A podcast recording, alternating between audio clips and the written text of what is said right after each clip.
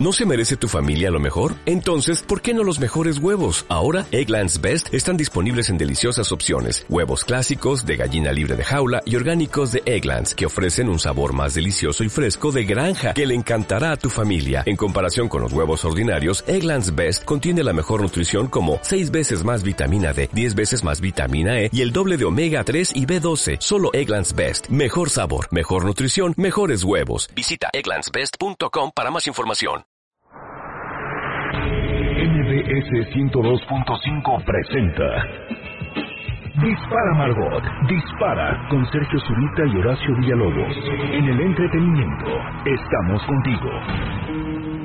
Al llegar a la recámara, supo que era una bala. Trató de permanecer un rato en el arma, pero fue expulsada de aquella morada al grito de Dispara Margot, Dispara. Dispara Margot, dispara a través de MBS Radio. Lo hacemos completamente en vivo hoy, ¿martes? Sí. ¿Ocho? Martes, sí. ¿De enero? Sí. Iba a decir de junio porque es January. ¿Pero de qué año? A mí. De enero del año 2019. ¡Eso! ¡Sí! ¿Qué horas son? No, no es cierto. Lo he logrado de nuevo. Bienvenidos a Dispara Margot, dispara a través de MBS Radio. Pueden escucharnos, obviamente, pero también pueden vernos a través de Noticias MBS o mbsnoticias.com. Y ahí le pican y está una camarita. No hay mucho que ver, solo Claudia Silva, que está guapísima, como siempre. ¿Qué tal? La guapísima, espectacular, inteligentísima Claudia Silva. ¿Cómo están? Buenos días, ¿qué tal? Bien, Claudia Silva. Sí. Damas y caballeros, el papito de Papito señores. Fausto Ponce. ¡Bravo! A punto de... Voy a revelar cuándo van a ser. ¡Oh! En el programa de... En algún momento. ¿Cuándo van a ser esa... Mi niño. ¿Cuándo van a ser esa criatura? Mi bebé. Cuando le digas, mijo. ¿Qué pasó, mijo? Oh, dimos. Mijo, para ti es la Cheyenne. Oye, Fausto, ¿cuándo voy a conocer a tu hijo? No, mi Sergio, es que no, Monse está bien enfermo, no te vaya a contagiar. Oye, Fausto, ¿cuándo voy a conocer a tu hijo? No, mi Sergio, oye, Fausto, ya se va a graduar tu hijo de prepa, ¿puedo ir hasta conocerlo? No, mi Sergio. Vive en una burbuja. Sí, tiene 25 años. Es el niño de la burbuja, ¿verdad? Es como John Travolta, de Bubble Boy, o como el de Jerry Seinfeld. Exacto. Que vive en una burbuja, pero es inmamable. Sí. Yo digo, es insoportable. Bueno, no es una grosería. Luego le pica la burbuja, ¿no? Jason Alexander. Sí, George. Le pica la burbuja. Pero sí, el mexicano, Checo Sound. Hola, ¿qué tal? ¿Cómo están? Buenos días. Yo me llamo Sergio Zurita, bienvenidos a Dispara Margot, Dispara. Sí, en Seinfeld están en la cafetería Elaine y Jerry Seinfeld. Y entonces, como un camionero, dice, oiga, usted es Jerry Seinfeld. Sí, usted sale que en el Tonight Show. Sí, de repente haciendo stand-up. Fíjese que mi hijo es su super fan y va a ser su cumpleaños este fin de semana. Pero pues yo vivo fuera de la ciudad, yo vivo rumbo al Cuernavaca de aquí de Nueva York. Pero ellos van a hacer un viaje y dicen, ¡ay, Jerry, nos queda de paso, perfecto! Y el otro dice, oye, pero es un niño de una burbuja, pero todo el tiempo dicen, Bubble Boy, yeah, Bubble Boy. Y de repente ella dice Bubble Boy y hace una burbuja de chicle. Y es todo el pitorrego del niño de la burbuja, al que nunca ves. Pero tiene esta voz, es supermamela. Y de repente se ponen a jugar maratón. Y dice, ¿quiénes tuvieron conquistada España durante 500 años? Dice George, dice, ¿quiénes tuvieron conquistada España durante 500 años? Dice, eso es fácil, imbécil, los moros. Dice, los mopos. No seas idiota, son los moros. Aquí dicen los mopos, moros. Dice, eso es un typo, es un error. Los moros, los mopos. Como que puede meter las manitas de unas manitas y los pies ahorcadas. Se revienta la burbuja enorme, the Bubble Boy.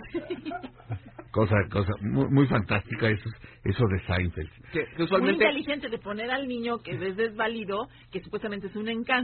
Sí, claro. Has hecho es un monstruo. No, de hecho te imaginas a John Travolta cuando te lo dicen a Travolta cuando salió en el... en El Niño de la Burbuja, que cómo me impresionó esa película. Yo era niño. Jay Gyllenhaal también hizo una de que él está en una burbuja. Ah, sí. Sí, ahorita te la busco. Es como la versión después de la de. Pues esta del Niño de la Burbuja que hizo Travolta es una película para la televisión. Travolta muy jovencito, guapo. Sí. Y de pronto, pues, no la pasa mal él dentro de la burbuja, es decir, lo hacen bastante ligero. Obviamente alguien que está en esas condiciones, el tipo no tiene ningún mecanismo de defensa. Exacto. O sea, cualquier gripa se muere, o sea, es un caso real, de hecho, es un caso real, efectivamente. Es un caso real y tan raro que la NASA, de repente el chavo dice, quiero ir a la prepa con todos. Y le dicen, híjole, mijo, pues ¿cómo le hacemos? Y la NASA le regala un traje de astronauta. Y un día llega a la prepa de astronauta. Lo cual a mí me parecía súper cool, pero luego sí dije, no, sí debe ser problematicón. Ay, pobre. Voy al baño. No, vas al baño en el traje. Ahí, pues, sí, pero...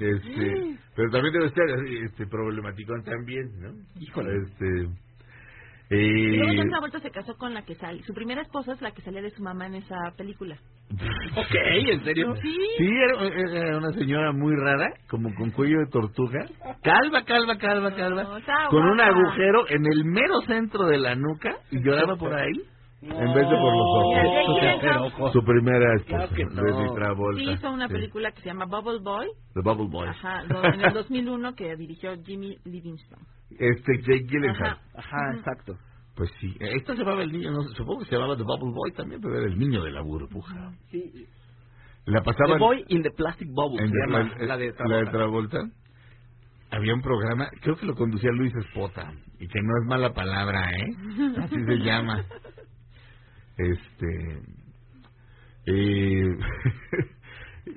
Que se llamaba Fuera de Serie. Chan. Y ahí salió esa película y yo decía, ¡ay!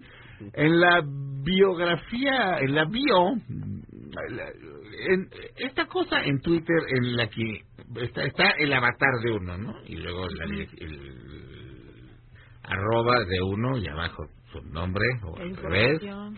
La información está detrás de una pantalla y eso se le conoce como la bio,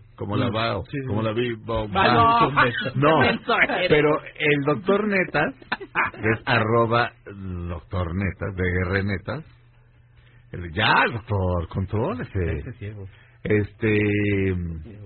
Ahí la bio del doctor Netas dice, según me dicen, el día que yo nací, nacieron todas las flores. Pero hoy sí nacieron todas las flores. Me informa Checo Sound que nacieron hoy, el mismito día, tanto David Bowie como Elvis Presley. Sí. Así que esta no es la mejor canción de David Bowie, pero no sé, es la que más me pone de buenas. No, de su siguiente disco, The Loving the Alien. The Loving the Alien. ¿Ese lo produce Tony Visconti también? No, creo que no. Bueno, muchos de los discos de David Bowie los produce Tony Visconti, que, por cierto, hace poco en una entrevista le dice a alguien, y claro, tú leías en los discos de David Bowie, leías producido por Tony Visconti, y tú te imaginabas que yo era una especie como de conde italiano, y soy un vato de Brooklyn. Pues sí, Tony Visconti. Pero bueno, esto es Blue Jean, David Bowie.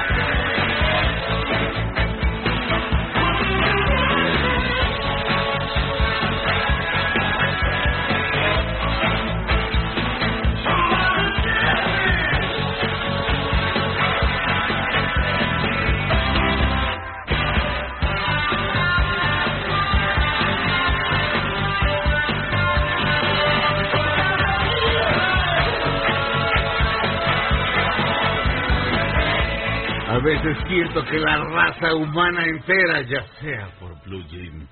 ¿Quién está en la guitarra, Carlos Salomar? Sí, todavía. Ándale. De 1984, del disco Tonight. Esta canción, sí. Dije que el disco de Loving the Alien, ¿verdad? Estoy idiota. Bueno, viene, de hecho. Viene Loving the Alien, pero... para esta canción, estoy escuchando mucho a Eddie Cochran. Y entonces, pues, fue como se inspiró. Ah, sí. Buena. La canción dice que no tiene así como nada de la letra, pero bueno, pues que no, o sea, pero la música es así de... Póngasela un día en la mañana que tenga usted mucha hueva y va a ver cómo se levanta. Mucha queche. Mucha queche. Perdón, mucha pereza. Oye, mucha Teresa. Oye, pero vamos a recordar a Elvis, ¿no? ¿En la segunda hora o no? Elvis no sirve para... Es el genio. Por favor, pero por favor, ¿cómo me creen? Pero se estrenó una aplicación de David Bowie hoy, que es su cumpleaños, porque hoy nació en todas las flores, y se llama David Bowie. Todavía no se puede... Bueno, yo no la puedo bajar todavía. Pero David Bowie era una exhibición que se hizo en unos museos en Inglaterra, en un museo en Inglaterra, en Brooklyn también. Luego se hizo un documental en el 2013 y te marcaban toda la historia como por medio de la ropa, de la música, todo de David Bowie. Ajá. Y ahorita ya lo puedes tener en aplicación y te hace tu recorrido y todo. Ves alrededor de 50 costumes, 50 vestuarios, 38 canciones, 23 videos musicales, 600 letras originales, 50 fotos, 33 dibujos, porque recuerden, bueno, si no recuerdan porque no lo saben, David Bowie era pintor y era dibujante. Y 7 pinturas. Era muy buen dibujante y muy buen pintor. He escuchado a críticos de pintura bastante renombrados que le hacen muy buenas críticas. Mañana ponemos las pinturas de David Bowie entre Avelina Lesper y Avelina y Checo acaban a matar. Pues mira, renuncio ya. No, Checo, ¿cómo crees que vas a renunciar? Nada más acaban a gol. Creo que no, porque Avelina es mi amiga. Avelina es tu amiga, pero Avelina sí, Checo, ¿qué canta? Digo, no específicamente a ti. Pero yo creo que Avelina sí debe ser como medio arma mortal. Fuerte está, definitivamente. Primero que me alcance, fíjate, porque ahora yo sí corro bien rápido. No, pero fuerte está. Yo creo que también corre bastante rápido. Está fuertísima. Vamos a un corte. Vamos a un corte, regresamos a Dispara Margot, Dispara a través de MBS Radio. Él es David Bowie, que nació en un día como hoy. Me choca que digan un día como hoy, voy a decir, también llovía, ¿cómo sabes, güey? Regresamos.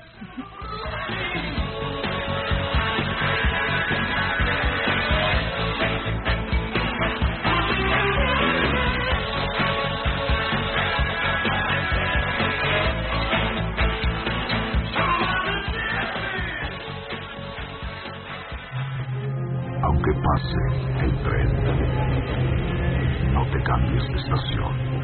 Después de unos mensajes, regresará Margot. Estás escuchando el podcast de Dispara Margot Dispara en MBS 102.5. Todo lo que sube, baja. Y todo lo que se va, tal vez regrese. Lo que seguro es que ya volvió Margot.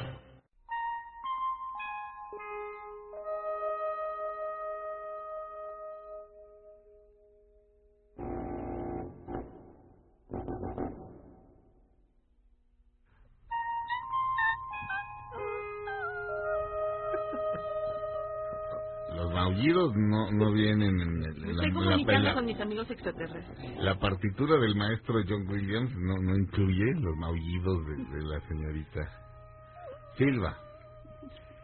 Esta va a ser la marcha nupcial con la que se va a casar Jaime Maussan. Y le van a dar arracheras de otro mundo de banquete. Arracheras de otro mundo. Arracheras de otro mundo. ¿Es de él? ¿Es el que está aquí, no? ¿El del ovni o ya no es? No, ahí el del ovni, yo quiero ir al del ovni. ¿Ah, en Coajimalpa? Sí, están como por allá, por el Cegaray o por allá. Aquí hay uno muy cerca que tiene un ovni. Ajá, yo pensé que ese era el... Porque mi mamá de chiquita me llevó a ese restaurante. Cuando yo he pasado, estaba haciendo el pastor y mira, se ve bien sabroso. Se llaman los ovnis, ¿no? Aquí sí. Ay, qué bonito. Ya la vuelta un boliche. Me encanta. Ay, qué padre. Ya no se oye, a ver. Es que está como... Se están comunicando los mendigos. Eso, ese último pensé que era de Claudia. ¿Fue Claudia? Sí. Sí. Esta. No, No, Claudia, espérate. Claudia. Espérate. Ah, que la... O que la fregada. Te voy a poner ahorita en la participación. Te voy a poner el área de la reina de la noche para que dejes ahí las cuerdas vocales. A ver si ahí llegas. Sí, igual y si llegas. Eso. Y soy muy aguda. Sí, pues era soprano lírico ligero cuando tomaba mis clases. Y ¿ah, sí? Sí alcanzaban las notas, pero... Eso. A mí las altas me daban, como yo decía, eso, ¿qué me dura? Sí, sí, me costaba más trabajo lo grave. Las altas son lo de Claudia.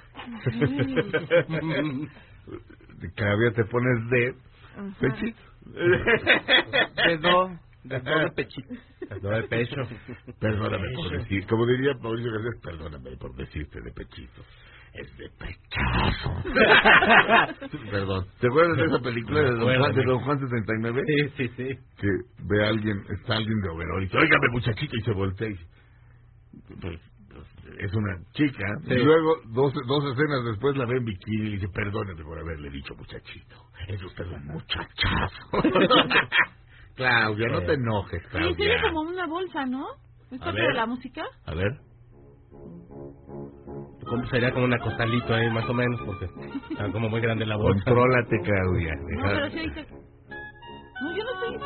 No, ya sé.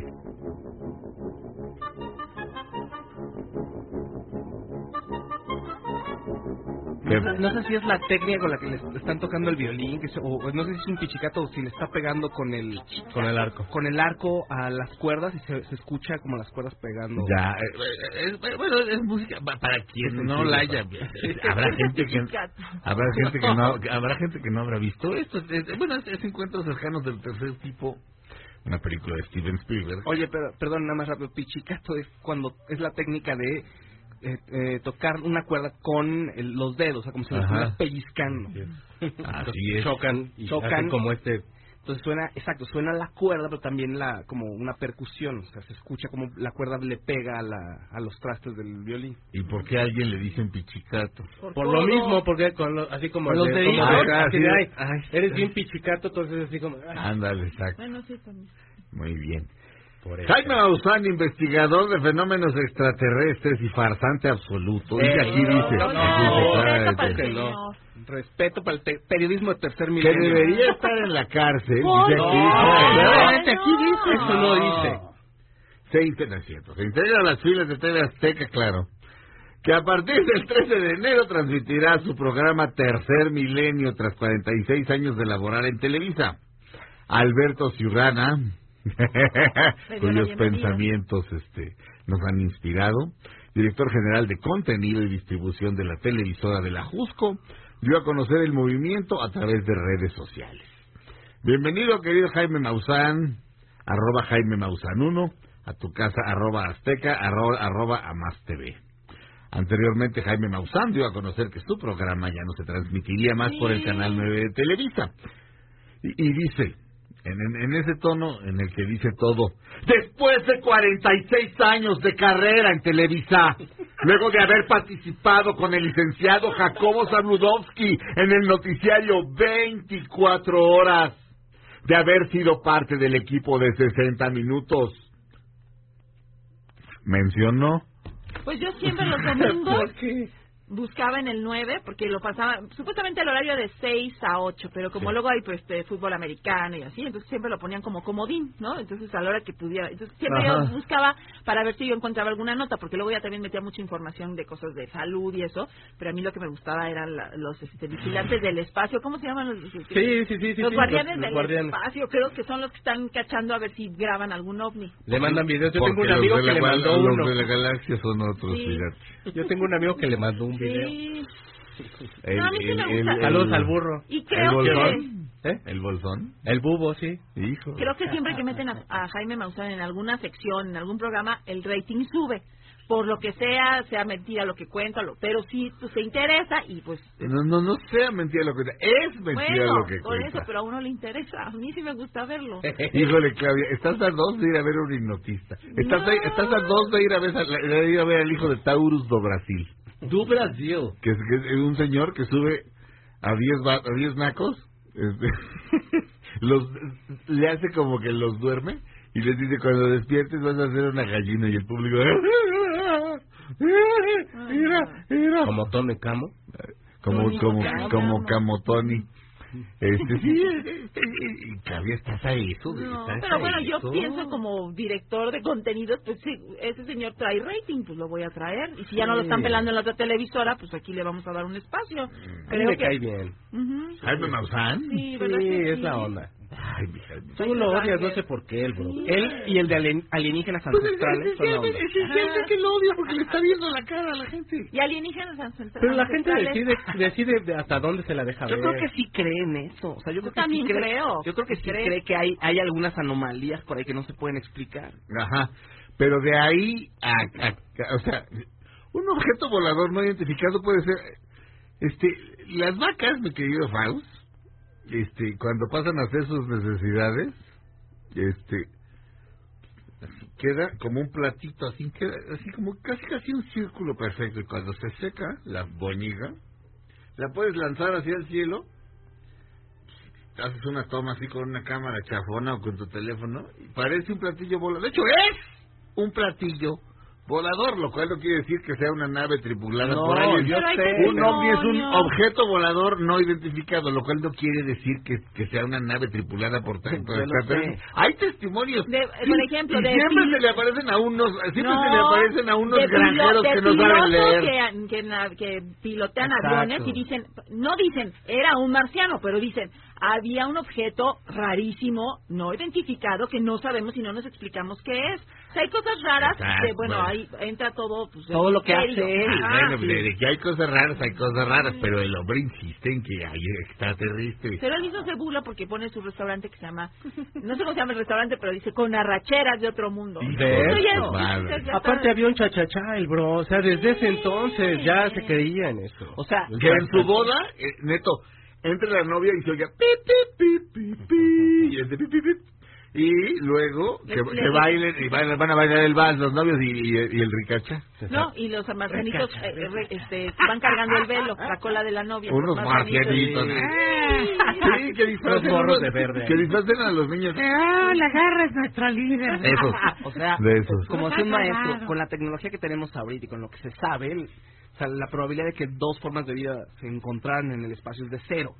Pero, pues, quizá hay cosas que no sabes bien todavía, ¿no? O sea, nos falta mucha información. Uh-huh. Entonces, pues, en una de esas podría ser, no lo sé. Pero sí hay fenómenos que no se explican. Sí, pero ahí caes en una falacia de la lógica, que es, demuéstrame, yo te digo a ti, demuéstrame que hay extraterrestre, y tú me dices, demuéstrame que no. No puedes demostrar un negativo, mi Fausto. Ah, ok.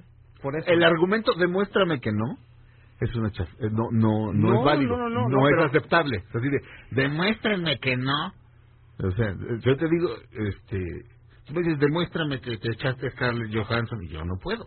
Pero y te contraargumento diciendo demuéstrame que no. No, pero no puedes afirmar ni lo uno ni lo otro. Pero... No, pero no puedes decirle a alguien que te demuestre un negativo. No, pero no puedes decirle a alguien que te muestre un negativo, pero lo que puedes hacer es que no puedes, o sea, lo único que implica es que no puedes decir no existe Dios o si existe Dios por un método científico. Pero yo puedo decir no hay pruebas de la existencia de Dios y tú me puedes decir demuéstrame que no existe Dios. No se puede, ¿verdad? No, pero nadie está diciendo eso. O sea, es decir, hay cosas que no conoces y él está haciendo. Quiero aclarar que yo creo en Dios, pero creo que es un asunto de fe, no de ninguna otra. Él lo que está haciendo es trazando unas líneas de investigación. Pueden ser verdaderas, pueden ser falsas. O sea, lo que creo que no está bien es como ponerlas como si fueran una verdad, porque no tienes forma de comprobarlo. Lo que sí es que ya se nos pasó el corte, el bro, y seguimos hablando de Jaime Maussan y lo vamos a ver. Vamos a un corte, regresamos a Dispara Margot a través de MBS Radio. Regresando a ver qué pongo, espero que Claudia no haga eso. Es como que me crispa un poco. Regresando a Dispara Margot a través de MBS Radio.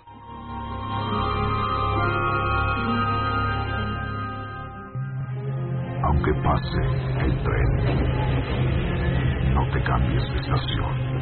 Después de unos mensajes, regresará Margot.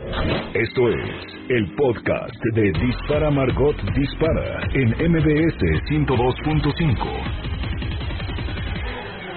Todo lo que sube, baja. Y todo lo que se va, Tal vez regrese. Lo que seguro es que ya volvió Margot. I'm a gonna raise a fuss, I'm a gonna raise a holler. About a working all summer just to try to earn a dollar. Yeah, every time I call my baby, try to get a date. No dice, son, you gotta work late. Sometimes I wonder what I'm gonna do, but there ain't no cure for the summertime blues. The summertime blues, Eddie Cochran. Decía Checo que estaba influido David Bowie cuando compuso el disco Tonight, o sea, la canción Blue Jean con la que abrimos hoy, de Eddie Cochran. Y sí, se echa a sentir, Checo. Pues así es. Muy orgulloso el de haber nacido el mismo día que Elvis Presley. Por supuesto. Como cualquiera de esa generación, o de esta, o de la que sea. O de la que sea. Adiós. Claudia Silva. Oigan, Kevin Spacey compareció ayer en Massachusetts, en la isla de Nantucket, ahí porque fue donde supuestamente se cometió el delito. En su primera audiencia, que está demandado por abuso sexual, estuvo ahí, permaneció 11 minutos más o menos, ahí en el juzgado. Lo dejaron salir bajo fianza y citaron una nueva comparecencia el 4 de marzo, donde no tendrá que asistir él, solamente sus abogados. Él desde el principio había pedido no asistir y que los abogados lo representaran por toda la cuestión mediática. Sí. Pero el juez dijo, no, sí que venga a esta audiencia, y ya lo dejó a la próxima, que solamente lo representen los abogados. ¿Y por qué quiere venir, quiere que venga, señor juez? Y el juez de repente, el juez de repente llamó al de Plastilina Mosh y cantaron "Lo queremos conocer". Eso, mi amor, es mi querer. Eso cantaron. Bueno, eso es, supuestamente cometió abusos sexuales Kevin Spacey a un joven llamado William Little, que en ese entonces, en el 2016, en julio, tenía 18 años y trabajaba como busboy, que son los que ayudan a recoger pues los platos sucios en un bar de garrotero. Ajá, exacto. De la isla de Nantucket. Dice que estuvieron platicando y que luego, cuando pues ya como que estaba cerrando la noche, él le mintió. O sea, este chavito le dijo, tengo 23 años, y pues se pusieron a tomar primero cervezas y luego whisky. Pero si tenía 18, bueno, se la puede. Ajá. Y después lo invitó Kevin Spacey a una fiesta, lo cual él no quiso asistir. Ajá. Y dice, lo que él acusa es que le metió la mano en el pantalón. Pero a los 18, bueno, no porque... No. Si es contra tu voluntad, sí, que tenga. Pero la mamá de él argumenta, tomaron alcohol y él no tenía... Pero pues él, yo lo que estoy diciendo, pues el chavito mintió, ¿no? Pues le dijo, tengo 23, porque él era para tomar alcohol y son 21. La edad para tomar alcohol, en efecto, son 21. Entonces... bueno, adelante. Entonces, bueno, él le mintió, y lo que están pidiendo los abogados es que y ya el juez se los concedió, es que se puedan tomar en cuenta los datos de su teléfono celular de este hombre. Ajá. 6 meses antes de todo lo ocurrido. Uh-huh. Dijeron, no es que tengamos que pensemos que hay ahí alguna prueba, pero queremos que no se deje ningún cabo suelto. Entonces, ¿dijo el juez? El juez fue el que les permitió a los abogados, son los que dijeron que no quieren que se quede ningún cabo suelto, y por eso quieren recopilar información del celular de este hombre. Los abogados de Kevin Spacey. Y el juez ya lo permitió. Y Kevin Spacey pagó una fianza, pero digamos todavía no está libre del asunto. No, y además no se puede acercar ni a la familia de este hombre ni a él, obviamente. Muy bien. Y además, ya para rematar, a Kevin Spacey regresó a Washington y él iba manejando su camioneta y lo paró la policía por ir exceso de velocidad. Oh. Pero los de TMZ estaban ¿ahorita? Ahí. Sí, ayer. Pues siguiendo, por supuesto. Después del juicio viajó a Washington y él iba manejando su camioneta y entonces iba rapidísimo y lo pararon. Sí, exacto, no estaban ahí por casualidad, lo iban siguiendo. Y los de TMZ le preguntan a los policías, oiga, pero vio que era Kevin Spacey. Y los otros sí, y ya le dijeron que iba rápido y le revisaron su licencia, etcétera. Muy bien. Uh-huh. ¿Tú sabes lo que es un limerick? No. Un limerick es una especie de bomba yucateca, pero irlandesa, en la que dices cosas que riman. Bueno, las bombas no riman, ¿verdad? Anoche pasé por tu casa y me ladraron los perros. No te aventaron la piedra y me mancharon los dedos, alguna cosa. Por supuesto que riman. Bomba. Bueno, un limerick es una especie de bomba irlandesa. Aunque dices bomba irlandesa y piensas en el ejército republicano irlandés echando un cócteles molotov, ¿verdad? Pero bueno, no, es una especie de bomba irlandesa. Y la más famosa empieza con "There was a man from Nantucket porque Nantucket rima con fuck it y con suck it. Y hay una versión limpia y hay una versión sucia. Les voy a leer la sucia. Bueno, aquí hay 10 limericks puercos. Insisto, un limerick es una rima que puede ser obscena o no. There once was a man from Nantucket whose cock was so long he could suck it. He said with a grin as he wiped out his chin, "If my ear were a cunt, I would fuck it." No, unos pelados los irlandeses. Exacto, unos pelados. Pero cada vez que alguien vulgares. Dice, pero en Estados Unidos, cada vez, en Estados Unidos en la televisión, cada vez que alguien dice Nantucket, alguien o sea, si son más de 3, o sea, o bueno, algunos de los dos dicen Nantucket y el otro. Y si alguien es de Nantucket, le dicen Qué bonito, ¿verdad? Muy hermoso. Y luego hay otro lugar llamado Belgrave. Muy corriente. There was a young man from Belgrave who found a dead whore in a cave. No, ya no digas. Suenan horribles. Están pocas. No. ¿Qué te pasa, Bob? Aparte que Kevin Spacey le dijo a Salvador Boy. Sí, le dijo del Salvador Boy.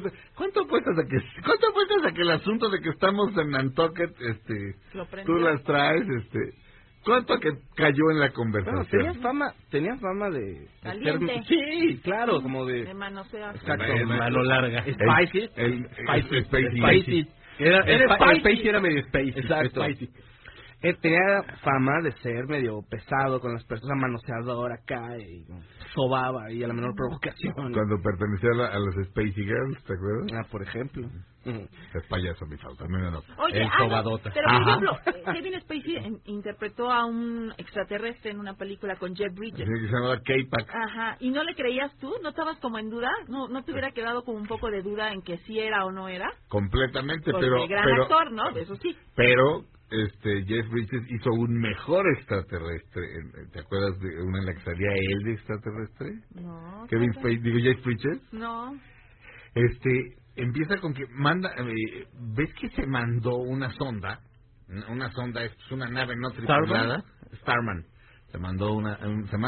Hay una sonda no tripulada en la película, en la que todo el tiempo se está viendo Satisfaction de los Rolling Stones. Entonces el extraterrestre que es Jeff Bridges, bueno, cuando llega toma el cuerpo de Jeff Bridges y se comporta súper, una gran actuación, pero conoce una chava guapísima e inocente. Fíjate, llega un güey que nunca ha venido a la Tierra y tiene mejor suerte que yo, pero bueno, eso ya es otra cuestión. Llega y ella lo ve ahí como tirado en la carretera, como raro, y oiga, señor, ¿qué le pasa? Y se voltea y le dice, "I can't get no satisfaction", porque es lo que sabe de la Tierra. Es padrísima. Y sí, en la que Kevin Spacey era extraterrestre, bueno, creía que era extraterrestre, se llamaba K-Pax, que es un nombre muy parecido al de un antidepresivo. Sí. Sí, es un antidepresivo cuyo componente activo. No, sustancia activa. No, entre cuyas ¿cómo se llama? Las cosas malas. Efectos secundarios. Los efectos secundarios. Entre algunos efectos secundarios que tiene es que puedes subir de peso.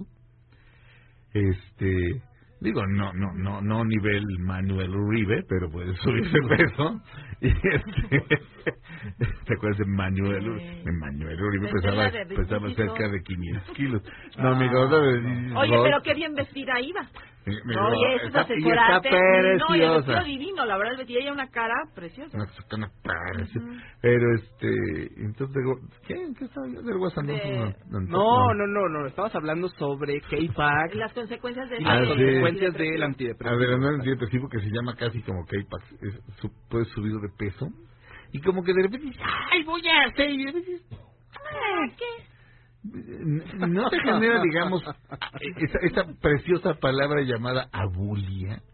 Que por cierto, abulia es como flojera. Pues como ganas de no hacer...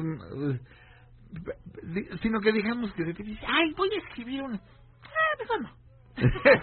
Claro, sí, falta de voluntad o energía. Esa es la abulia, pero no tanto, pero como que sí, como que como estás tan cool, es lo que dices. Sí, estás tan bien. Estás que... un poco demasiado bien. Ajá. Un poco demasiado bien. Sí, sí, que dices, ¿para qué me apuro a hacer esto? No, no pasa nada. Ay, me gusta esa chava, le voy. Bueno, vamos a un corte, regresamos a Dispara Margot Dispara a través de MBS Radio. There once was a man from Nantucket. Just for my true companion.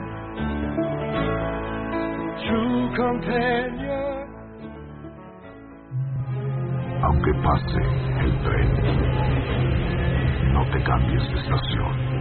Después de unos mensajes, regresará Margot. Estás escuchando el podcast de Dispara Margot Dispara en MBS 102.5. Todo lo que sube, baja. Y todo lo que se va, tal vez regrese. Lo que seguro es que ya volvió Margot. Dispara Margot, dispara a través de MBS Radio. Estamos de regreso a Checo Sound. Mi querido el bro, yo ando enfermo, pero las buenas noticias siguen adelante. Y por eso tenemos esta bonita sesión. Así es, buenas noticias, conmigo, con Checo Sound. Fíjate que la National Geographic dice... que la Ciudad de México es el destino más emocionante del 2019.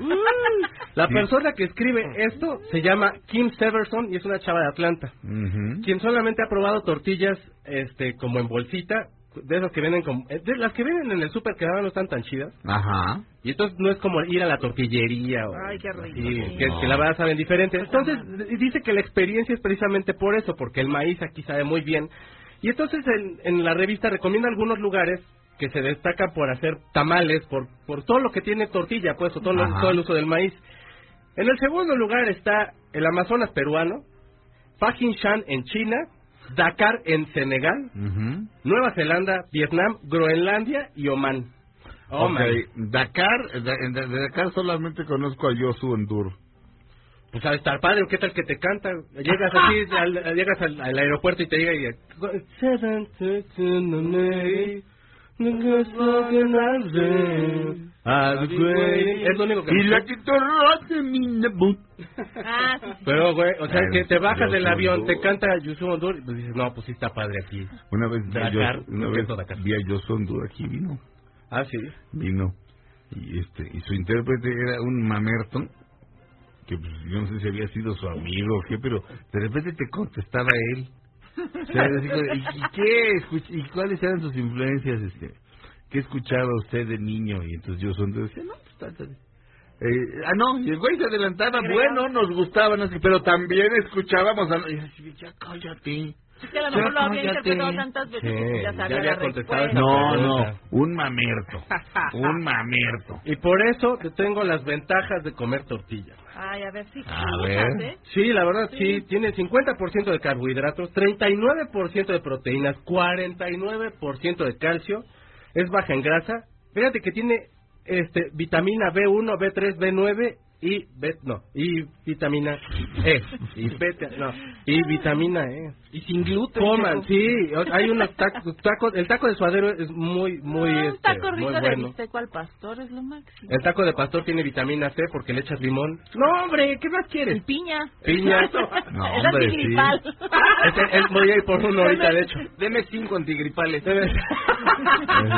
Pero pues eso es lo que tiene mi querido el bro, así que somos el destino número 1 para venir en la Ciudad de México. Más emocionante en el sentido de ¡corren los ladrones! Sí, váyanse a comer tacos ahí por Canal del Norte. Hay una taquería que está bien buena, el suadero está súper rico, pero vayan a pie.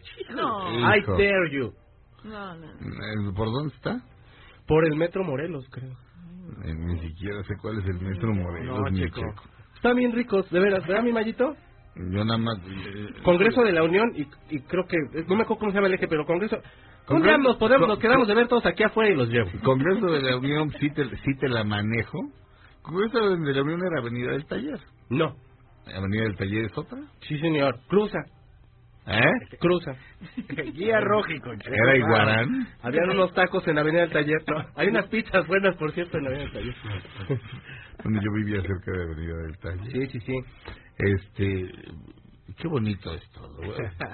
Pues la cola del parque. Voy a hacer mi película, así como Alfonso Cuarón hizo Del parque. Por cierto, mejor ayer, la de pomo. Ayer me estuve agarrando a tuitazos. No, lo agarré de pretexto a un idiota que decía que Roma no se trata de nada, no tiene historia. Que el guión estaba mal. Lo puse como lazo de cochino y luego ya, como él no podía contraargumentar, porque yo le decía en argumentos, esto, y me decía, y a ver, ¿qué significa esto? Y esto te decía, tú nada más preguntas y descalificas, el único que tiene aquí que razonar soy yo, me calcuerno. Ya lo ignoré. Pero me sirvió de pretexto como para dejar en claro para mucha gente, que dicen... No, pues es que de se trata, no le agarro la onda.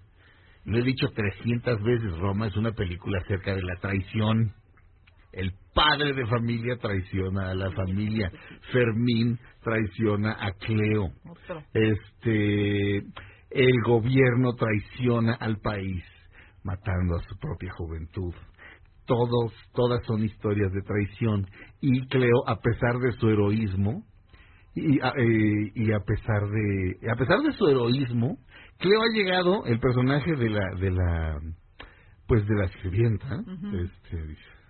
Si la palabra les molesta a ustedes, disculpen, no la estoy diciendo para ofender, pero Cleo, el personaje principal, el personaje de la sirvienta, ha llegado a un punto de su vida en el que tiene un cierto nivel de sofisticación en el que ya no se halla tampoco con los suyos. Uh-huh. Cuando están en la fiesta de Navidad, que una señora dice, vente acá con nosotros, con el resto de los sirvientes, ¿no? Que no, con el resto de los sirvientes, no dice, pero estoy embarazada, pero la otra que quiere dar pulque, la otra no quiere porque tiene el niño. Pero ya tampoco se halla ahí. No. Y al final, a pesar de su heroísmo y... pues ella se va a quedar sola, ella, de hecho, al final la vemos ascendiendo, así, por eso al final la vemos subiendo las escaleras hacia las... Oye, otras. Pero otra... Y si me dicen que es spoiler, perdón, ya tuvieron mucho tiempo para verla, ¿eh? Y además lo que acabo de decir, si no la han visto, pues no es spoiler. Oye, fíjense. Y otro tema que cuando digo pérdida, no, si no la han visto no saben qué pérdida es, ¿verdad? Creo que también es el renacimiento, ¿no? La transformación, que eso también es otro tema bonito que tratan a lo largo de la película. Para mí es la historia de dos mujeres que se encuentran, dos mujeres como diferentes en un mismo mundo que se encuentran a sí mismas, se hacen fuertes solas. Pero, y bonito. Se hacen fuertes juntas. Claro, que en la escena de la playa es cuando ya se integran totalmente. Y de todos modos, en la escena de la playa... no la escuchan, mira, o sea, no saben ni de qué le están, no saben ni siquiera entienden de qué es lo que está hablando. Tú lo entiendes porque la vas acompañando, pues, pero realmente no la escuchan. Entonces es una mujer para mí que se encuentra, claro, mira. y que de todos modos sabe que su destino es estar sola y que eventualmente van a crecer los niños y se volverán una patada en los. Esas dos mujeres nunca tienen un encuentro real. No, pero... o sea, no es así como de tú, yo me reconozco en ti, tú te reconoces en mí. No. Eso es momentáneo, o sea, es así de... nos vamos a llevar a Cleo también para que se entretenga, no. También cuando se van de vacaciones también la trae de sirvienta. Uh-huh. No, pero... no, Cleo está sola. Pero al final sí se reencuentra. Yo encuentro con el Checo y como es una historia... al final ella está completamente... yo creo que sola. La traición... ¿por qué crees que se va...? Sola ascendiendo así como hacia el cielo. Sí, tiene cada uno su momento. Está completamente sola. Pero se reencuentra en la familia. Yo también lo creo con Checo y el renacimiento. Más que traición, o sea, la traición está ahí, obviamente. Pero creo que el ensayo siempre se acerca a la transformación y el renacimiento. No, pero a través de la muerte. Pero el personaje principal es Cleo. Sí, pero Cleo no pertenece a la familia. Pero no, tiene un reverendo, pero ella, de alguna forma ella crece con la experiencia que tiene, sola, o sea, aparte y todo, sola. Pero como autista durante la playa. La tragedia las une a las dos. Exactamente. Sin tener que decir, se empatan porque a las dos les pasó algo y ni siquiera tienen que saberlo o ni siquiera se lo tienen que contar. Ellas se empatan porque están en un momento... pero Cleo está sola. Pero es un renacimiento de la misma Cleo a través de los otros, claro. Por eso, sola. O sea, el ensayo siempre es acerca de la muerte y el renacimiento y hay muchos elementos. Toda la película te lo está ensayando. O sea, yo entiendo que sean amiguis. No, pero porque la escena de la playa es para eso, es como el clímax de que nos estamos entre todos los niños y nosotros somos fuertes. Nos acompañamos, sí, pero estamos solos. Nos abrazamos. O sea, en ese momento, sí. Bueno, pero a pesar de su heroísmo y de su ella enfrentará su pérdida sola. De todos modos, todo el tiempo. ¿Por qué crees que la toma sola? Si la película fuera de estas dos mujeres se reconocen, lo cual sería francamente cursi y francamente ridículo y francamente hollywoodense, seamos realistas. La señora de la casa se vuelve amiga de la sirvienta, por el amor de Dios, eso es ficción. Y de la chapa. Por eso yo digo que cuando ella se abre realmente, en el momento de la playa, nadie la escucha, nadie la entiende, nadie sabe por lo que realmente está pasando. Tan fuerte está que la versión de Netflix hay gente que ni siquiera le entiende. Cuando eso suelta cuál es su dolor. Por supuesto. O sea, ella al final de cuentas está sola. Mi punto es, son dos mujeres que se encuentran a sí mismas, no que se encuentran en el transcurso. Ella se da cuenta, ella sí pasa de una como inocencia a una madurez después de ese golpanazo que se pone, y ya, y de la misma forma en la que este hombre te mete a su realidad, te saca. O sea, la señora de la casa también entras a la película y de pronto te invita, y de pronto te saca, y ya, o sea, ella se sube y sigue su vida sola, ¿ok? Pero estamos solos, pero estamos acompañados. Al final creo que eso es el punto. Ella no tiene un igual con quien hablar. No. Pues, no lo tiene. Por eso. O sea, insisto, la toma final es ella ascendiendo hacia el cielo o hacia la nada. Sí, está bien. No es casual. O sea, no. Director, ese gran director no toma decisiones casuales. Claudia, ¿qué ibas a decir? No, que la señora también madura de alguna manera, de ser la señora de la casa. Y pues, las dos son mujeres que maduran y las enfrenta el destino. ¿Sí? Y ni modo, a golpe. Dependo de ti, maridito, pasa a otra cosa. Y están en una situación muy vulnerable y por eso las dos, yo digo que empatan. No se van a hacer amigas, pero están como en una misma emoción, ¿me entiendes? Claro. Un problema las dos. No, la jerarquía está ahí. Pero forma ya parte de una nueva familia, porque ella ya tampoco tiene familia. No. ¿Quién? Cleo ya no tiene familia, su familia por eso, es nueva. Cleo no tiene ninguna familia, ni la de Oaxaca que dejó, ni esta. No, la de Cleo está en medio de la nada. Sí, claro, pero el viaje es solo, pero es gracias a que está en familia y es gracias al encuentro con la familia que ella renace. Pero no se queda expuesta, la misma experiencia hace que ya no sé, o sea, que no esté como pues sí está sola, pero ya no está sola sufriendo. De alguna forma se abre, nadie la entiende, nadie la escucha, nadie sabe ni a qué se está refiriendo cuando dice ella. Pero ella ya, el hecho de que ella lo sacara, que se enfrentara al sentimiento, ese hecho le permite ya poder seguir adelante. No, a su cortísima edad, cuando acaba la película, tiene una madurez tremenda. Lo ves en la mirada. La misma forma en la que los niños, así como que se le repegan cuando van de regreso de la playa, todo. Ya le ves una mirada que es una mujer, pues. O sea, era una jovencita y de pronto se convierte en una mujer que se encuentra, para mí. Roma, la mejor película en años. Regresamos a Dispara Margot, Dispara a través de MBS Radio. A la segunda hora de este programa. No le cambien, Dispara Margot, Dispara dura una hora más aquí en MBS Radio.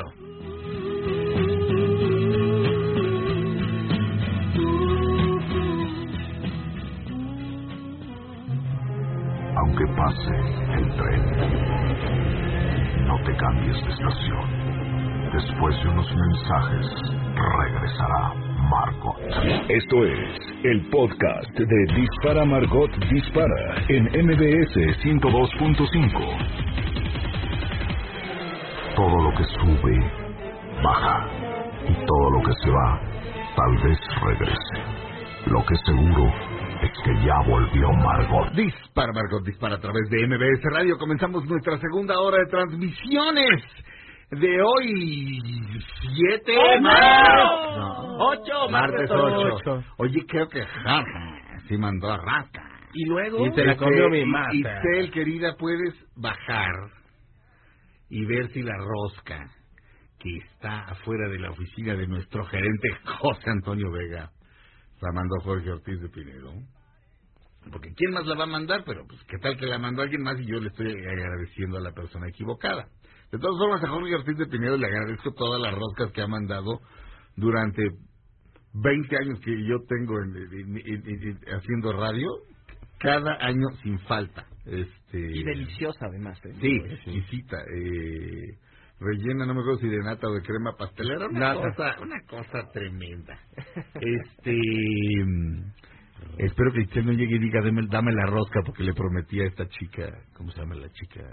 Karen, le prometí a Karen que la íbamos a partir allá abajo. Ah, qué bien. A ella.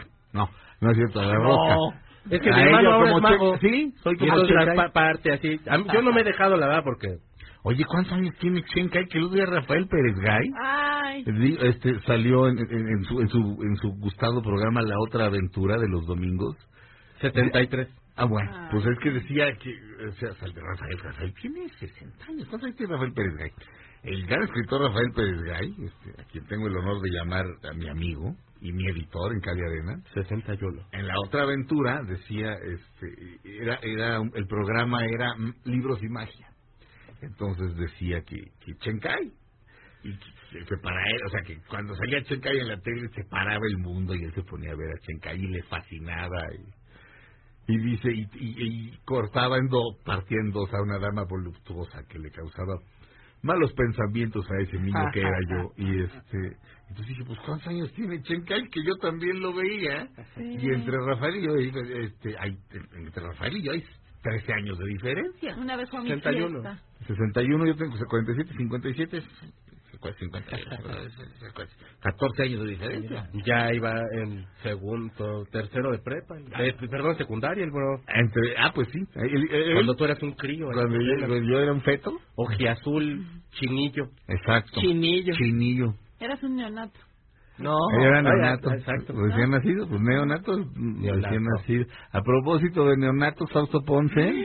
Bueno, no he saludado a mi lado, el mexicano Checo Sound. ¿Qué tal, cómo están? Muy buenos días. El futuro papá.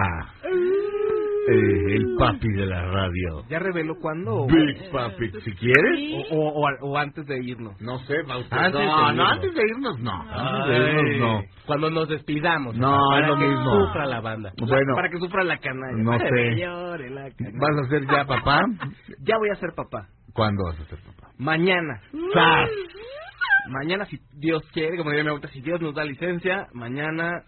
Como empezando este programa, ya debe de haber un niño Ponce Pérez ahí. ¡Qué obo! En el mundo. Que se va a llamar Gabriel. Se va a llamar Gabriel. Sí. Muy bien, Gabriel Ponce. Suena bien, ¿no? Bien. Ya rompimos tradición de nombres en la familia y de dos nombres. Ya no quiere Montel, muy bien. Que le ponga Gabriel Ernesto. No, ¿para qué? Sergio. Gabriel, dos nombres, no. Gabriel. Gabriel está bien. Sí. Gabriel está bien, además, siendo del barrio del Faust, pues sí le van a decir Gabriel a algunos, lo cual siempre es divertido. Claro, por el arcángel Gabriel. Gabriel. En Michoacán todos los Gabrieles eran o Gabi o Grabiel, o peor aún, Juan Gabriel. De repente, el otro día, están repitiendo Hasta que te conocí. Sí. Ah, sí. Y hay una escena en la que alguien le dice a Juan Gabriel, usted es Juan Gabriel, ¿verdad? Y yo dije, mira, eso 10 años después te ganas unos madres. ¿Cómo que soy Juan Gabriel? A mí no me andan diciendo. Pero después de los Globos de Oro lo anunciaban y decían, Juan Gabriel sí regresó, pero a TNT. Sí, es que decían que iba a venir el 7. Bueno, que ya, Resurrection. Bueno, sí, Fausto Ponce, mañana ya eres papá. Mañana. Oye, y pero es toda antigüita. ¿Cómo? O sea, con una señora que con puro. Ella pariendo por allá y tú fumando en la sala de espera. O más a la antigua. Yo en otro lado, en una cantina. Exacto. Hasta que lleguen y te avisen, ya nació tu hijo. Bueno. Nació su hijo. Y en ese momento te paras y te vas y dices, ya va al hospital. No, vas al Sambors y compras puros. Sí. Te regresas a la cantina y regresas, regalas puros. Exacto. 3 días después ya lo conoces al muchacho y todo. Como, exacto. Espero mínimo, mis raus, un puro hoyo de Monterrey, que son los que fuma el Sergio. Sí. No, ¿qué? Vamos a arreglar puro de chocolate. Porque... ¡Ay, qué rico! Sí. Somos sanos. El Sergio fuma puro hoyo de Monterrey. Pero el papá del niño no. El papá del niño no. Papá no fuma nada. Y en política de no fumadores. En el hospital no se puede. Si me vieron de Churchill y le decían, ¿de cuál estará fumando el Sergio? Hoyo de Monterrey. Altamente recomendable. Vamos a pensar, mañana no vienes. No, mañana no vengo. El jueves vengo. Y el miércoles, como hay que sacar. El miércoles es mañana. Mañana es miércoles. Ya estás como yo. Sí. Mañana miércoles no vengo. El jueves vengo. Y el viernes No vengo. Pura pinta. No, porque tengo que sacar al niño. Oye, que va a estar empeñado para pagar. No, sacarlo de dónde. Va a estar en el hospital un día en observación. No, él no, más que nada por Montse. O sea, son 2 días para la mamá. Y el niño también, ahí nada más para que lo vean. Ay, pero qué emoción.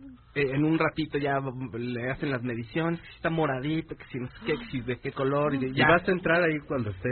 Sí, voy a estar ahí. ¿Vas a grabar? Corta el cordón, señor Ponce. Con el cable de luz. Estoy viendo una serie. Exacto, disfraces de Star Wars para tener el... de Chewbacca, güey, para que se espanten. No quiero perros, papá. Sí, no. Después no, y no sabe por qué el niño no quiere perros, tiene bloqueado el recuerdo. Y robots tampoco. Exacto. No quiere. Exacto. Un carnal está acá vestido de... Stormtroopers. Qué horror, no, qué asco. La guapísima, fantástica, inteligentísima Claudia Silva. ¿Qué tal? Buenos días, ¿cómo están? Yo me llamo Sergio Zurita, esto es Dispara Margot, Dispara a través de MBS Radio. Mi Fausto, señor, como decía Checo, como te dijo, creo que fuera del aire, que hubiera nacido el mismo día que David Bowie y que Elvis. Y que ni Elvis. Sí, pero... Sí, pero el ginecólogo no tiene tiempo. Ah, bueno, está bien. Vamos a hablar con él. Así lo quiso el destino. Como muchos de ustedes saben, la primera compañía disquera de Elvis era Sound Records en Memphis. Llegó un día a grabar una canción. El lema de Sound era grabamos lo que sea, donde sea, como sea. Y entonces llegó Elvis a grabar una canción para su mamá. Y la grabó y se apalabró ahí con la secretaria, y a la secretaria como que... decir le dio buena espina, pues yo creo que simplemente lo vio, sí, como dice Springsteen en Springsteen on Broadway, un Adonis humano, ¿no? Sí. No, simplemente lo vio y dijo su carisma, y además voz. Tenía fama de ser un buen muchacho, o sea, no solo que guapo, era muy educado, muy exacto, su mamá lo educaba, un caballerito. A Robert Hilburn, un crítico muy importante que escribe en el LA Times. Dylan le da entrevistas, para que den una idea, era amigo de Lennon. Tiene un disco, tiene un libro que en español se llamaría Cornflakes con John Lennon, pero se llama, creo que Desayunando con John Lennon. En la editorial Turner lo consiguen. Son entrevistas con Dylan, con Lennon, con Elvis. Uh-huh. Y Robert Hilburn es mucho más joven que Elvis. Y cuando lo entrevistaba le hablaba de usted y le decía, señor. Bueno, hablar de usted, pues en inglés no existe, pero yes sir. Y Elvis era un buen muchacho. Entonces llegó a grabar esto. Y bueno, Sam Phillips, el dueño de Sound Records, lo contrató, por supuesto. Hizo su agosto. Luego llegó la RCA. Pero porque ya estaba el coronel ahí ya también metido. El coronel Tom Parker, el manager. Pero bueno, llegó la RCA y le ofreció a él... Sí, era la RCA. Sí, llegó la RCA en 1956 le compra a Sam Phillips el contrato de Elvis. Y a partir de ahí es cuando Elvis aparece en el show de Ed Sullivan en 1956. Si ven Springsteen on Broadway, la parte en la que habla de cómo él, Springsteen de 7 años, ve a Elvis por primera vez, jamás dice Elvis, pero tú entiendes perfectamente. En 1956 ocurre ahora sí que el cambio. Claro. Y lo interesante es que en Memphis hay 2 sellos discográficos fundamentales para la historia del rock, bueno, del rock y del soul y del funk, etcétera. Llamémosle rock and roll para abarcarlo todo. Esos 2 sellos son Sun Records, donde grabaron Johnny Cash, Elvis, y se me olvidaron todos los demás, pero son todos.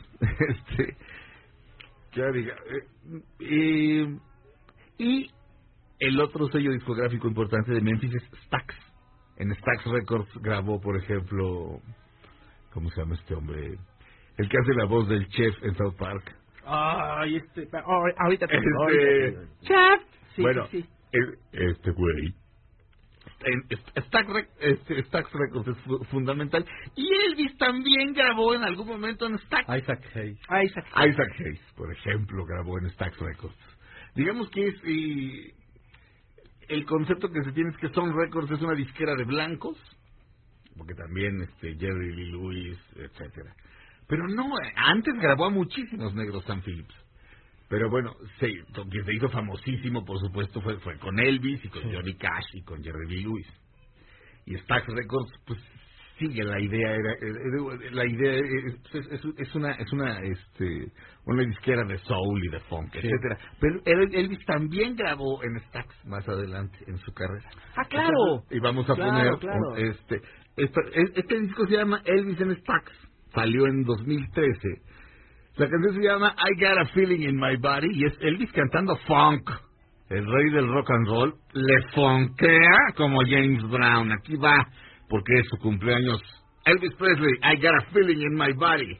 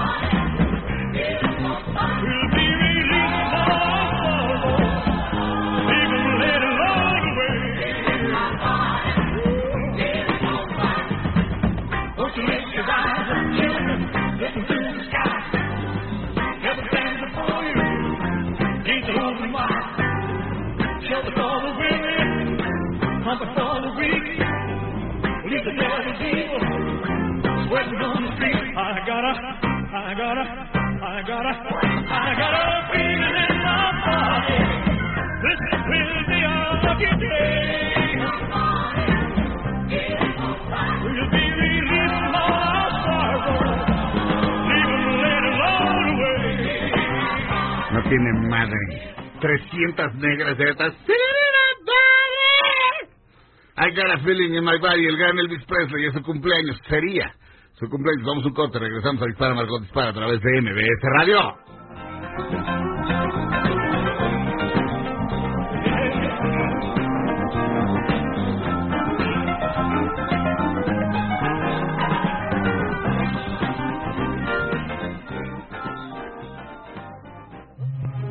Aunque pase el tren, no te cambies de estación. Después de unos mensajes, regresará Margot. Estás escuchando el podcast de Dispara Margot Dispara en MBS 102.5. Todo lo que sube, baja. Y todo lo que se va, tal vez regrese. Lo que seguro es que ya volvió Margot.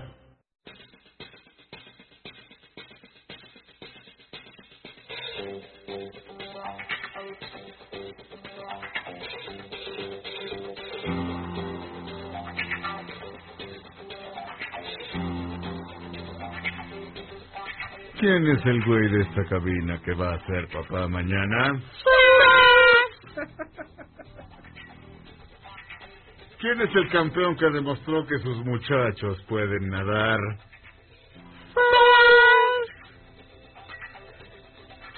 ¿Quién a partir de mañana va a tener que dejar de comprar por lo menos 1/3 de las tarugadas que se compran? Porque Faust es un verdadero hijo de... Pero estoy hablando de Faust. Ah, bueno, si es el Faust. Exacto. Ah, bueno, si es el Faust, entonces...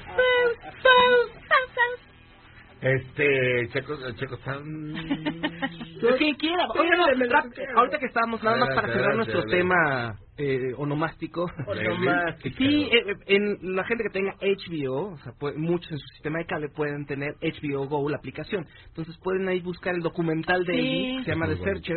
que dura como 3 horas. Ajá. Pero está muy bueno y ahí te da una visión muy amplia, a pesar de que es el que aprueba la familia, uh-huh, ¿no? Le falta un poquito de autocrítica a mi Elvis, lo ponen como un muchacho tan bueno que no supo decirle no a su manager, el coronel Parker, y por eso empieza su decadencia, pero es un gran documental. Bruce Springsteen aparece ahí, no lo ves, pero todo el tiempo está dando comentarios, ¿no? Muy pero es bueno. Uno de los productores, yo creo, porque dices que lo dirige Tom Seeley, que es el que dirige todos los conciertos de Bruce Springsteen y Springsteen on Broadway, sí. On Broadway, que está en Netflix. ¿Y sabes qué tiene que ver David Bowie con Elvis Presley? ¿Qué? David Bowie, aparte, le ofreció Golden Years, que es una canción que viene en Station to Station. Le quedaría perfecto. Y no la quiso. Pero le hubiera quedado bastante bien a David Bowie con su voz tan preciosa y con su ojito de un color y de otro y todo bello. Pero le suena bonita, pero imagínate Elvis Presley, que también tenía su carita bien bonita y su copetito bien precioso. Hubiera sonado bien padre Golden Years, pero no la quiso porque el coronel era medio mamón. No, ¿sabes qué decían? Que las películas como por contrato decía sí, pero no las quería hacer. Sí. Pero en música sí era muy especial. Burning Love apenas la quiso grabar, le decían grábala y no quería. Era como Luis Miguel, no le gustaba hacer películas. Pues no, bueno, la verdad no, lo que pasa es que el coronel sí lo obligaba a hacer como a hacer todas las cosas, y aparte tenía un problema bastante serio de anfetaminas y toda esa onda, que cuando se fue a hacer su servicio militar, pues ahí fue donde cayó en las garras de las drogas. Ah, sí. Sí. Eso no sale tanto en el documental este, pero es excelente el documental. Que no sale, no lo abordan tanto, pero sí te dicen que en el ejército, para estar despierto, empezó a meterse anfetaminas. Sí. Voy a retuitear un tuit de @DiegoHerrera, que es un gif de David Bowie metamorfoseándose. Está padrísimo. ¿Qué dice el público? Por cierto, tenemos un teléfono, 51661025. Y el 01800-200-2125, discúlpenme, como dice David Carradine en Kill Bill 2, I'm all about old school. ¿Te acuerdas que yo nada más se veía así de qué mamerto eres? Pero sí soy de la vieja escuela. Yo y Alberto Barranco todavía usamos el teléfono, brujo. Alberto Barranco todavía usa el teléfono para hacer llamadas en vez de mandar WhatsApp, Este güey no tiene ningún chiste, perdónenme. O sea, no, pero que te digan, en 1934 el presidente Lázaro Cárdenas dijo esto, ay, ¿cuánto sabe? No sabe nada, ¿lo vio? Eso no es cultura. Si lo viste, no tiene chiste. Perdón. Oye, Javier Ortiz aquí en Twitter nos dice: Juan Gabriel es el ídolo de mi tío. Eran tan semejantes que un día le dije: ¿cómo te pareces a él? Y me dejó de hablar 6 meses. ¿Te parece? Le dijo a su tío, Javier Ortiz. ¿Ves? Es que no. O sea, no. De hecho, yo te apuesto que debe haber, en un país de casi 200 millones de personas, debe haber 100,000 Juan Gabriel. O 50,000. No. Pero son muy poquitos, piénsalo. Porque lo estás condenando, o lo estabas condenando en épocas más homófobas. Juan Gabriel, yo sí tengo hijos, Juan Gabriel, y al otro va a poner Miguel Bosé, y al otro Hulk, está bien, Hulk se haga, hombre. Hulk Zurita. Fue un intérprete chido, ¿Cómo podemos saber más? Fito Ferran te manda a saludar, Fausto. Dice que muchas felicidades por lo de mañana de tu baby. Muy bien. Sí. Checolín, ¿qué nos dice la gente? También Marisa BP te mandó un meme. Hashtag Fausto es papá mañana y dedicarle canciones. Yo le dedicaría With Arms Wide Open de Chris. Saludos a todos en cabina, dice Erika Rodríguez Vera. Gracias, Erika. Es muy bonita canción. Sí. Felicidades, Fausto. Mucha suerte para mañana. Dígame. No, que tú tenías ahí la gente que nos está comentando ahí en Dispara, ¿no? Sí, se me ocurre que mañana hagamos el Fausto es papá para dedicarle canciones que acaba de leer ahorita mi hermano. Pero sí estaría súper padre hacerte tú. Pero ni vas a estar para leer las canciones que te mandan. Lo veo luego. A Cari Beltrán le gustó la rola de Elvis. Que si puedes repetir el nombre del documental de Elvis Presley, por favor. The Search. Elvis Presley, The Searcher. Como el... Es que como el buscador, The Searcher, pero como no hay una palabra más bonita para ese concepto, no hay buscador, pues no,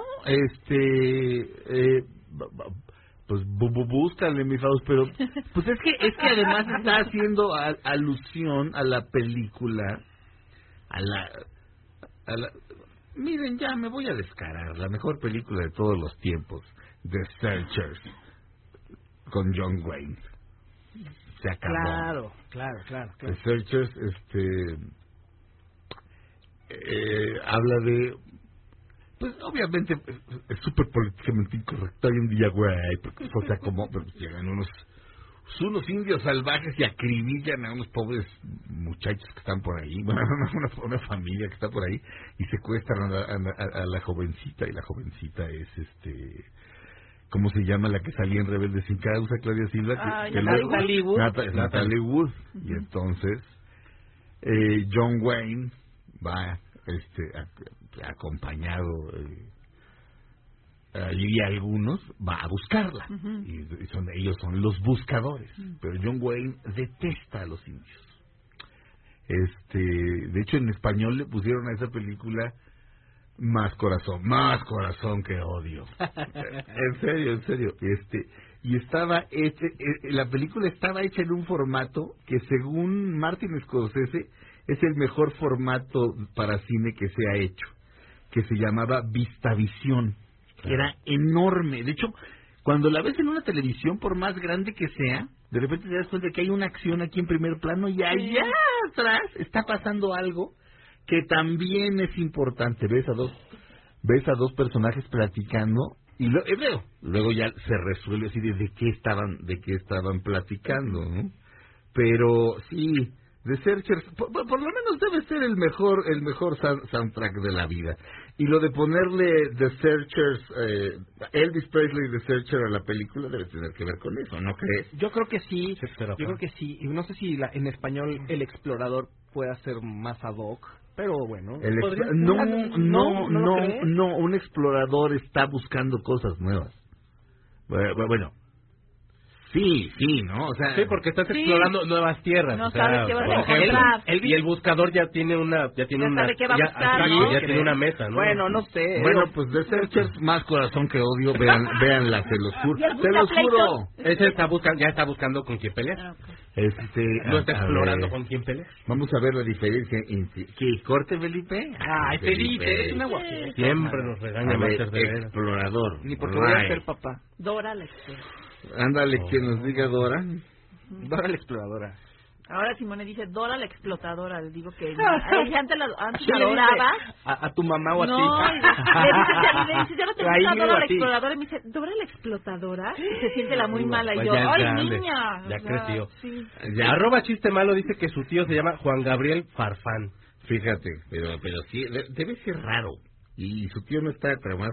Explorar, reconocer, registrar, inquirir o averiguar con diligencia una cosa o un lugar. Puede ser, mi Fausto, sí. En fin, explorar en términos médicos, examinar o reconocer a un paciente con fines diagnósticos. Vamos a un corte. ¿Regresamos aquí? Es que pone calla Chávez.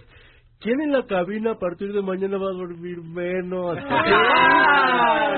Oye, Fausto, no te preocupes. ¿Quién no va a dormir nada?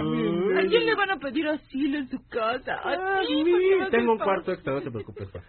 Vamos a un corte, regresamos a Dispara Margot. Dispara, el 5166125 está a su disposición. Tenemos aquí unas llamadas regresandito de corte, las leemos.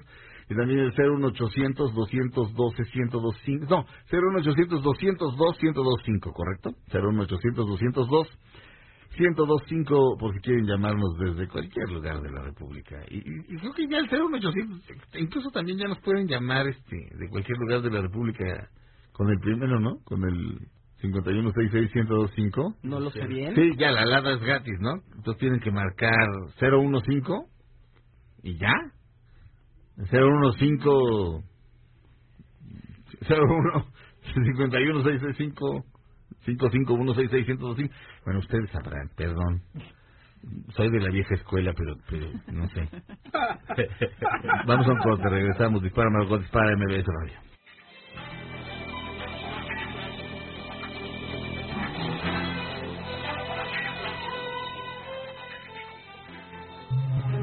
Aunque pase el tren, no te cambies de estación. Después de unos mensajes, regresará Margot. Esto es el podcast de Dispara Margot Dispara en MBS 102.5. Todo lo que sube, baja, y todo lo que se va, tal vez regrese. Lo que seguro es que ya volvió Margot. Dispara, Margot, dispara a través de MBS Radio. Tenemos llamadas de ustedes. Marta Herrera de Coahuila. Muchas gracias, Marta. Me gustaría que me felicitaran porque hoy es mi cumpleaños. Muchas felicidades. Nunca me pierdo el programa. Me encanta. Gracias, Marta. La Wembley. Me gustaría que me manden un saludo. Está bien, Wembley. Sergio Héctor, ya comenzaron a cerrar gasolineras por el desabasto en la Ciudad de México. También aquí, no sabía que en el interior. No. Bueno, eso dice un radioescucha llamado Sergio Héctor. Ya verificaremos. Juan Manuel, me gustaría que me manden un saludo, nunca me pierdo del programa, por supuesto, Juan Manuel. Y ayer Jackie, por Twitter, me mandó un tweet largo en el que me platicó una historia y yo le contesté y me dice ahorita que está muy contentilla, que vive en Oaxaca, pero que ya vendrá, porque le dije que podía venir cuando quisiera al programa. Entonces ya aquí puedes venir, te lo reitero. Y por cierto, respecto a lo que me platicaste ayer, soy una mendiga tomba. No me lo voy a contar ni a mí mismo. Es más, que me platicaste, es más de quién estábamos hablando. No, quién sabe. ¿Sí quedamos que seguía? Ay, no, creo que quedan... ¿Cuánto? ¿Una nota rápida? ¿Alguien tiene una nota rápida? Rápido. Bueno, oye, fíjate que Los Soprano, el cabrón de Los Soprano ya reveló de qué va a tratar la secuela. David Chase dijo que en la secuela de Los Soprano, que se va a llamar Many Saints of Newark, como todos los santos de Newark, digamos... Ajá.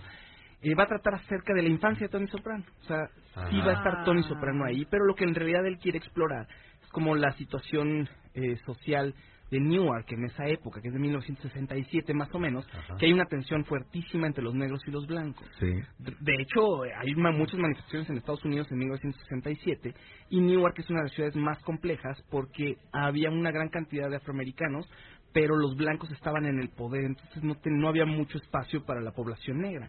Muchísimos judíos también, si no me equivoco. Philip Roth nació en Newark, Allen Ginsberg nació en Newark, varias personas nacieron en Newark conocidas. Fíjate que Newark era una ciudad horrible, Fausto, en los 60, pero ahora es igual de horrible. Ay, qué horror. Pero es asqueroso. O sea, no, te lo juro, de repente se arman giras y ya tienen como que se construyeron un auditorio decente, ¿no? Y de repente, pues, no sé, pues, ves así, por decir, Bob Dylan, ay, se va a echar 2 tocadas en Brooklyn, 2 en Manhattan, 2 en Queens, ay, se va a echar una en Newark. A la de Newark no voy, me cae. No voy porque qué tristeza, sales y estás en Newark. Pues ¿y nació Brian de Palma? ¿Eh? Sí. También mi Brian de Palma. Paul Simon nació en Newark. Sí. Siempre andando Manhattan. Ray Liotta, Whitney Houston, el creador de Los Sopranos. Bueno, sí. Y el Shaq. ¿También? Te queremos, Shaq. ¿Shaquille O'Neal? Of course, my horse. Mira. Ay, oye, Shaq. Bueno, es una película importante porque estamos hablando de una de las mejores en la historia de la televisión. Dice David Chase. El parteaguas. Exacto.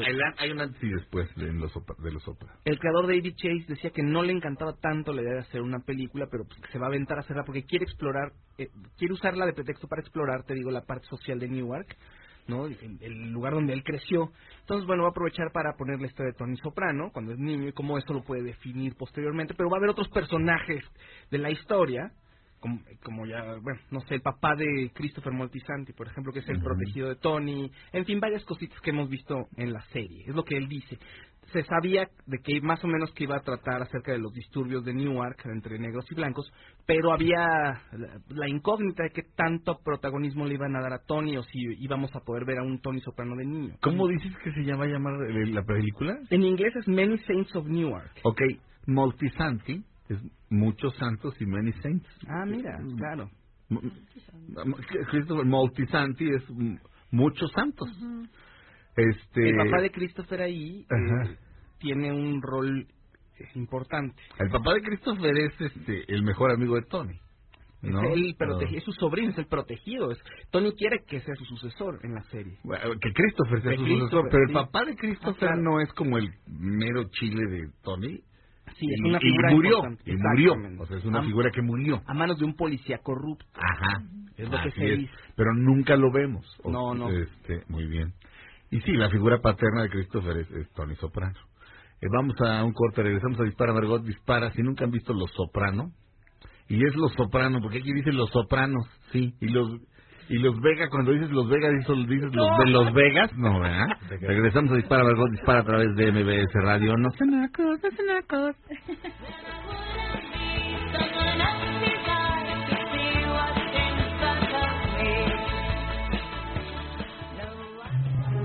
Aunque pase el tren, no te cambies de estación. Después de unos mensajes, regresará Margot. Estás escuchando el podcast de Dispara Margot Dispara en MBS 102.5. Todo lo que sube, baja. Y todo lo que se va, tal vez regrese. Lo que seguro es que ya volvió Margot. Dispara Margot, dispara a través de MBS Radio. Estamos de regreso. Javier Gómez dice, la calle Congreso de la Unión antes se llamaba Francisco Morazán. Ok. Y es la que hace esquina con Boturini. Sí. Porque verán, cuando yo digo que soy de la Jardín Balbuena, realmente la colonia se llama la Colonia del Parque, pero nadie la conoce, y la Jardín Balbuena, digamos que está toda alrededor.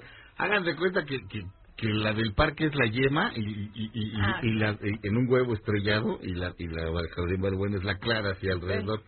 Por eso digo pero sí, Boturini y Morazán, me acuerdo que hacían esquina. De hecho, me gustaba eso de Boturini, me parecía una palabra bien padre. Alina Barrete, me gustaría que me feliciten por mi cumpleaños y de mi hija Leilani. Qué bonito nombre, por cierto. Nacieron el mismo nombre, Leilani y tú.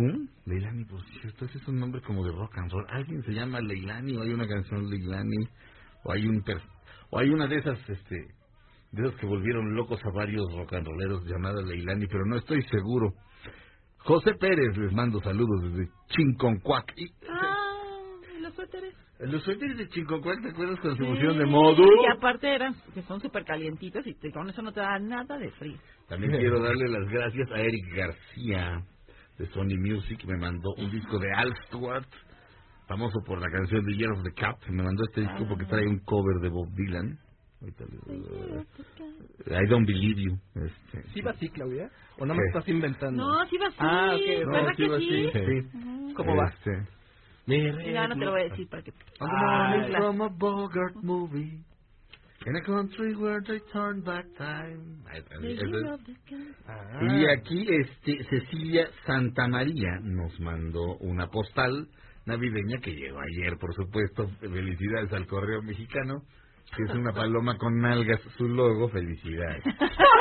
Eso es tu efectividad. Oye, pero la postal está muy bonita porque son foquitos del árbol. Son foquitos, y dice una cosa para cada uno. Ahorita les doy para que las lean. Los odio a todos. Exacto. Nos odia, pero uno por uno.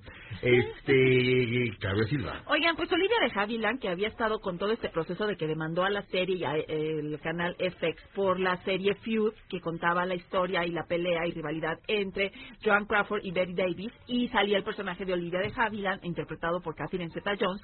Ella alegaba que estaba falsamente, era despectivo, que no la reflejaba, y que aparte nunca le pidieron su consentimiento. Pero bueno, ella inició un proceso legal en contra de Brian Murphy de la serie, pero no, la justicia de Estados Unidos decidió no revisar el caso. Es Brian Murphy, es Brian Murphy, ¿no? El que hace estas cosas como... Sí. Brian, a cualquiera le pasa, Callis, nada más aclaras. Yo le decía Bryan Cranston a Bryan Cranston, o es al revés. ¿Ves? Siempre no, Bryan Cranston y Ryan Murphy, que es el que hace también las de American Horror Story y el asesinato de Gianni Versace. Exactamente. Que ahí ya se reveló que lo mató alguien con buen gusto, simplemente. No, simplemente alguien con buen gusto. Pero mi Olivia de Havilland estaba muy enojada porque... Pues sí, porque ella siempre había tenido como una imagen y ahí la ponen medio... Sí, la ponen medio... No, pues es que ella es buena, ella es... Melanie se llama su personaje en el que lo llevó. Sí. Soy Melanie, soy buena. Oye, Red Potter ahí encuentra. Estúpida. Aunque sea un poquito de cariño. Es como la amiga de Rubí. ¿Te acuerdas? No hay que ser demasiado buena y que dices, te van a engañar, o sea, que no estás viendo que esta es una maldita y que te van a engañar. Ay, no, ella confía y confía, hasta que le bajan al marido. Pues sí. Qué horror, la verdad. Son los personajes tan buenos que caen desde bien. A mí Melly sí me caía bien porque le da como amorcito bonito. De amigos a Red Butler. A Red Butler, sí, bailo consuela cuando se muere la niña. Sí. Desde ahí Ismael Rodríguez se plagió asquerosamente en la muerte del Torito. Bueno, cómo se comporta Pedro Infante después de que se muere el Torito está copiado vilmente de cómo se comporta Reverdo. Con la niña se encierra con el cadáver en un cuarto. Pero Pedro Infante llora bien feo. Ay, y bien horrible en tu padre. Llora bien feo. ¿Eso se llama? ¿Sabes cómo se llama? Amor, diarrea emotiva. No, porque no me cógelo. Diarrea. Respeto, Pedro Infante te puede jalar las patas. Pedro Infante era para el pueblo. Pedro Infante murió. No, pero Pedro Infante lo máximo. Pedro Infante ya murió. Pedro Infante no era cool, era para el pueblo. Jorge Negrete era para la gente bien. Pues yo soy pueblo y por eso me gusta Peter de Child. ¿Tú eres pueblo, Claudia? Sí, yo amaba a Pedro Infante. Amo a Pedro Infante. Muy bien. Pero sus escenas me daban un poco de miedo. Verlas porque eran muy tristes. Sí. Yo creo que ya nos vamos. Ya acabado. Ya nos vamos, chicos. Vámonos el propio total. Felipe Rico estuvo en la producción. Oye, produjo mejor Itzel, y sale más varas. No es cierto, Michelle. Hijo. No es cierto, viste mi máster. Sí produjo mejor, pero no sale más varas. Entonces te quedas. Ya sé, le vale. Felipe Rico en la producción, el señor Mario Ontiveros, alias la tía Veros en los controles, Itzel en los teléfonos, y ahora sí estuvo en los teléfonos. Gracias, Itzel. Gracias, Claudia Silva. Gracias a todos, buen martes. Gracias, Fausto Ponce. Gracias, un saludo a todos. Mañana no sé tu hijo, Fausto. Sí. Mañana no va a estar Fausto Ponce. Estará Avelina Lesper con nosotros, como cada 15 días. Un miércoles sí y un miércoles no. Está Avelina Lesper. Y mañana le toca Checo Sound. Adiós, carita de arroz. Yo me llamo Sergio Zurita. Esto fue Dispara Margot, Dispara a través de MBS Radio. Nos oímos mañana. Quédense con la fantástica Pamela Cerdeira en A Todo Terreno.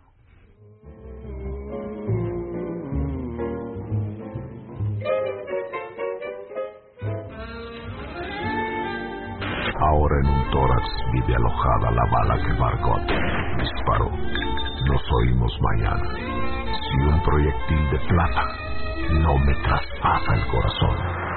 MBS 102.5 presentó Dispara Margot, Dispara con Sergio Zurita y Horacio Villalobos.